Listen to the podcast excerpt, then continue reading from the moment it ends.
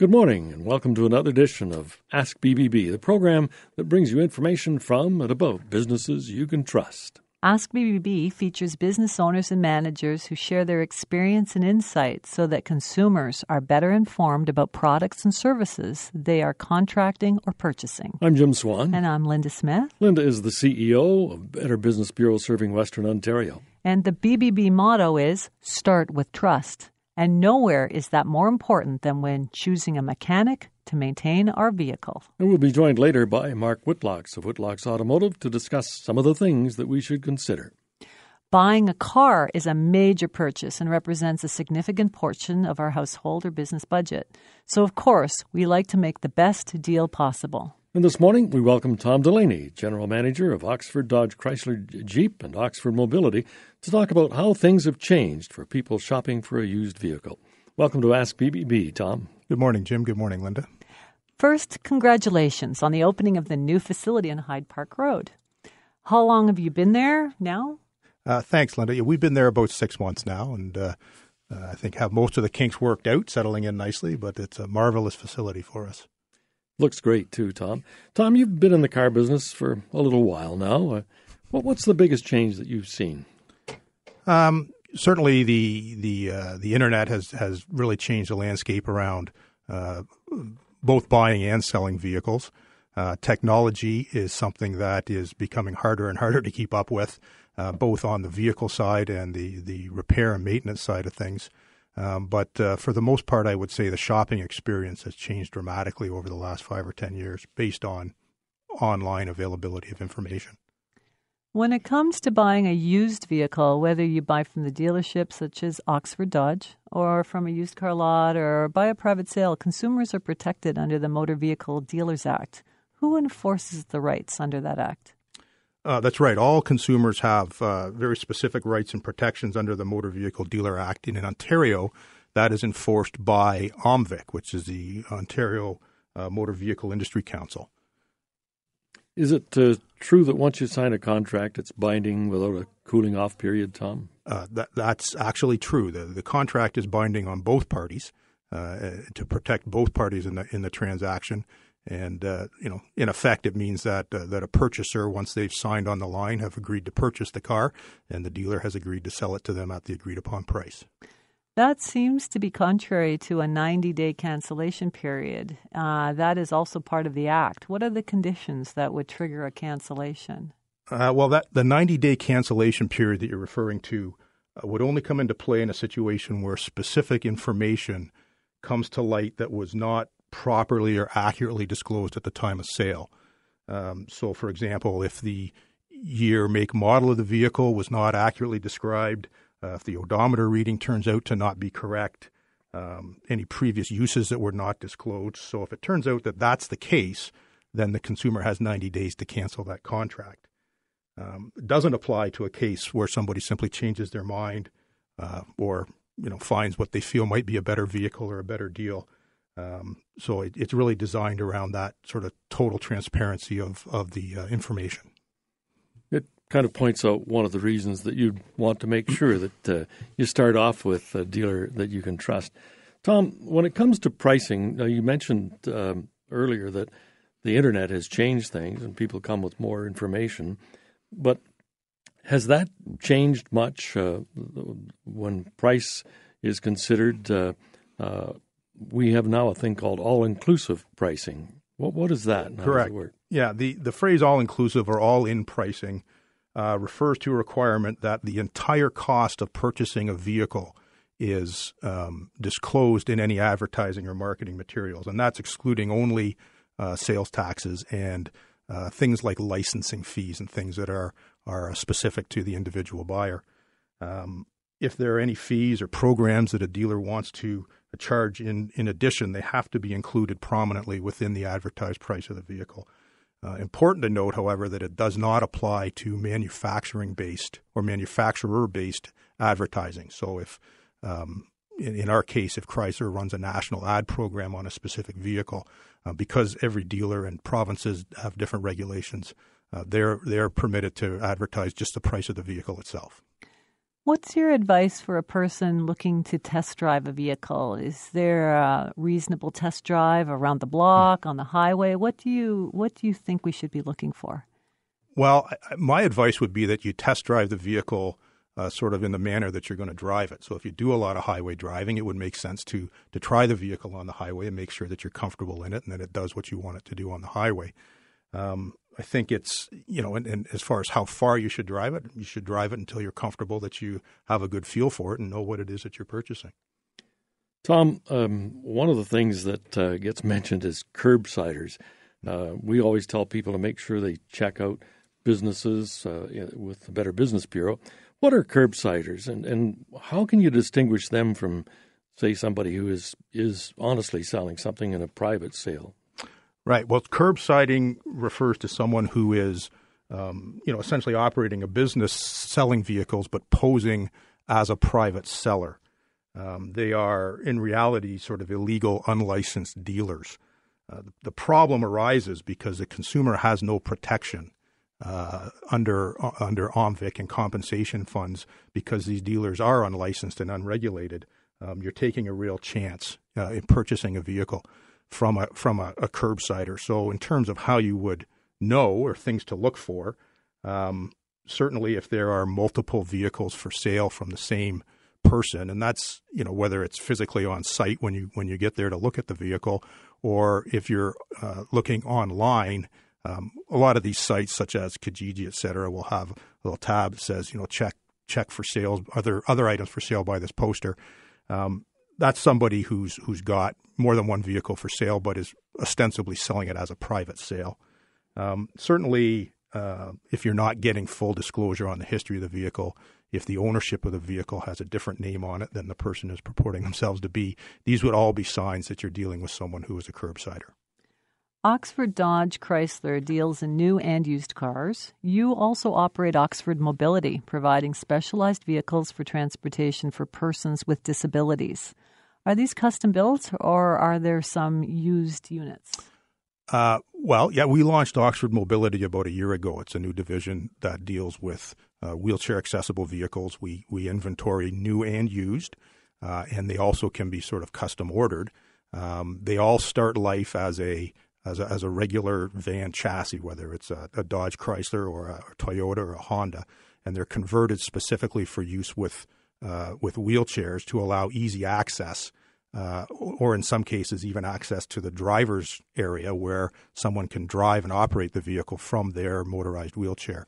Um, so we, you know, you can go either way. So we have new, used, uh, pre-built, or custom built. I think one of the big advantages of, of, of, Oxford Mobility is we can sell and service the entire vehicle, not just the converted part or the chassis part. So, well, Tom, thanks for joining us this morning on Ask BBB. My pleasure. Thank you. Our guest has been Tom Delaney, General Manager of Oxford Dodge Chrysler Jeep and Oxford Mobility, accredited businesses with the Better Business Bureau with an A plus rating. And we'll return in a moment to talk about choosing a mechanic to care for that car. Welcome back to Ask BBB. I'm Jim Swan. And I'm Linda Smith. And we're all about cars today. And we welcome Mark Whitlocks, owner of Whitlocks Automotive at 535 Wellington Street in London. Welcome to Ask BBB, Mark. Thanks for having me on. Uh, where does the search for a good mechanic you can trust start? Well, you know, the word of mouth, um, the hey dad, hey mom, where have you been taking your vehicles uh, is a great place to start. Chatting with coworkers, all those sorts of things are fantastic spots to be able to get uh, information about at least someone that someone's used and that they trust. From that, you know, point forward, it's still really important as a consumer to investigate the business before you go in. So, you know, looking at the Better Business Bureau website is a fantastic way to do it. Uh, certainly looking um, online, and that's if the business is associated with, you know, the BBB. But it is it is a great uh, place to start. Um, looking online certainly has a its benefit, but it's also got its downfall because a lot of the reviews, uh, you know, that uh, consumers can put out there can sometimes be because of a single bad experience. Uh, and then there's times where there's been, you know, consumers that are out there who have been dealing with the business for years and years, and their reviews are always, you know, very positive. So um, there's tons of places to start, but quite frankly, for me, it's always chatting with somebody who's had good experience with a business that you can get some good feedback and honest feedback from. Are there things you could tell about a shop when you walk in as to how it appears? Yeah, I you know from the uh, from when you first step in uh, to the the place of business, the cleanliness, the how you're greeted, eye contact, uh, all those sorts of things. In, in, our shop is good and busy, so there's times where we may be dealing with an individual uh, either on the phone or in front of us, but when a com- customer walks in, either for the first time or not, we want to make sure that we at least get full eye contact, acknowledge them, and let them know that we'll be with them in just a moment. From there, like I say, the cleanliness, um, the the way the appearance of the shop staff is, and the way that sort of just the flow is on the floor uh, is a is a great first indicator as to what you can expect as far as quality of work. Mark, are all mechanics licensed, and what is required of a person to get a mechanic's license? Uh, no, they're not all licensed. Uh, the certificates are are supposed to be up on the wall. We have ours digitally up on the wall, so um, just to clean up the clutter because we've got a lot of them. So we've taken our certificates and we put them um, in a video display. So uh, but we still want to make sure that they've got their certificates, they've got their business licenses and such that are that are on display for you to see. Um, the um, the thing about somebody who might be walking around, who might be younger looking or older, there's no guarantees they're licensed. There's no guarantees that they have been um, through uh, all the training and all the updates that that you need um, in order to become a licensed uh, mechanic. You have 7,200 hours uh, that you need to put in. Four years. Uh, there's about 6,600 hours uh, that you have to put in um, on uh, like hands-on training. Uh, no, a little over 700 in schooling, and you know it's an awful lot of work to to go through through the colleges, the Ontario colleges.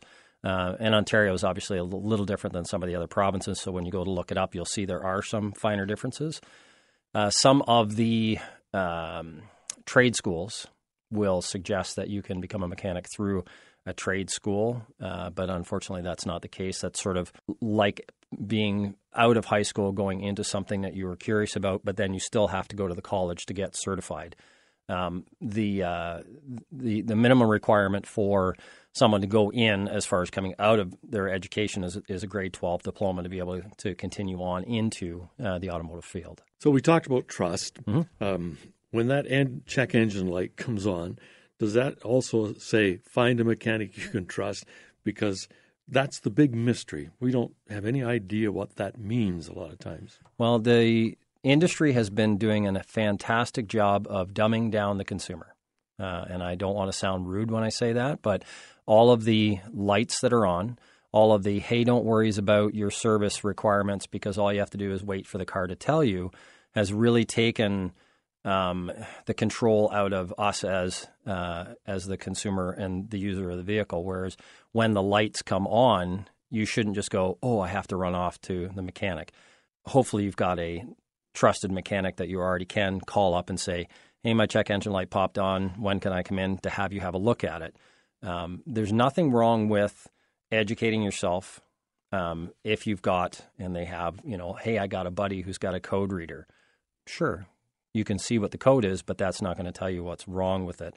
It's good to be informed of what that code might be or multiple codes might be.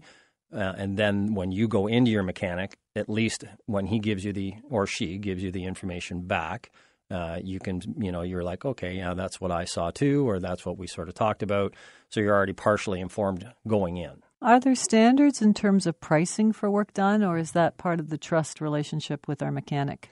Uh, the rates vary. Um, certainly, you will find most uh, independent facilities are going to be very s- similar, ninety to hundred dollars an hour. Uh, the dealers are obviously um, above the hundred dollar an hour mark, depending on which dealer you go to, which make and model. They've got uh, varied rates and tiered rates as well.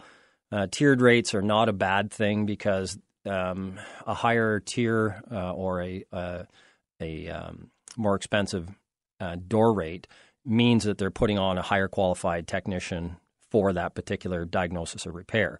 So you don't have to necessarily be afraid of that. Um, but uh, like I say, on average, you're looking between ninety and hundred dollars an hour for your door rate.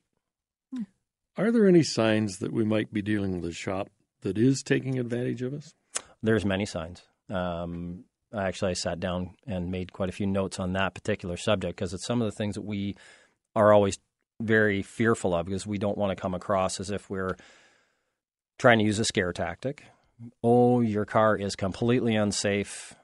You know, you can't drive it off the lot. It has to be fixed. Well, unfortunately, that's one of the real alarm bells when somebody starts using those types of strong arm tactics in order to make you get your vehicle fixed before you can even take it out. That or not showing you exactly what they're talking about. So if you're in a facility and they're saying this has to be done and this has to be done because it's unsafe, then you want to make sure that you have a look and see uh, what it is that they're talking about. Well, Mark, there are uh, probably a lot of things that we could continue to talk oh, about. heavens, yes. But obviously, one of the first things you want to do is is check the BBB website, make sure that the business is accredited. Mm-hmm. Are there any other credentials that, besides the mechanic's license on the wall that we should look for? Well, it's always nice to see a technician who's got his own personal certifications. When we look at the vehicles today, because they are so complicated, um, there's a lot of extra training that goes into it and a lot of extra diagnosis sometimes that's required.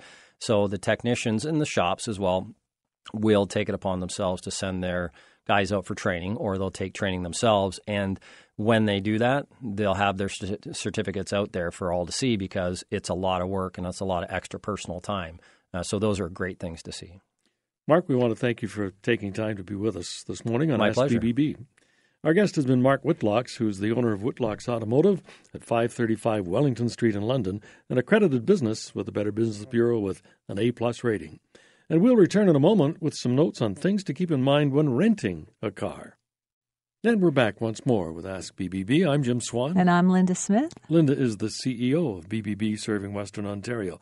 Well, we've talked about buying a used car, choosing a mechanic to maintain our vehicle, but during vacation time, we often rent vehicles. So let's look at some of the tips that BBB has for people who are renting vehicles. Rental cars are essential for many travelers, but rental car contracts can be complicated. Consumers need to read the fine print before signing the contract, and they should be aware of any extra fees that may apply. So, Linda, what's the first thing that somebody should do before signing a rental contract? Renters need to document the physical state of the vehicle before signing anything. We received the odd complaint where a rental company accuses a consumer of causing damage it then becomes an issue when both sides are under the burden of proof. So maybe just walk around with your camera. and take a picture. Yep. What are some of the common complaints that BBB gets about uh, car rental companies? Often we receive complaints about unexpected costs like mileage caps. Insurance and drop off fees can also change the price dramatically.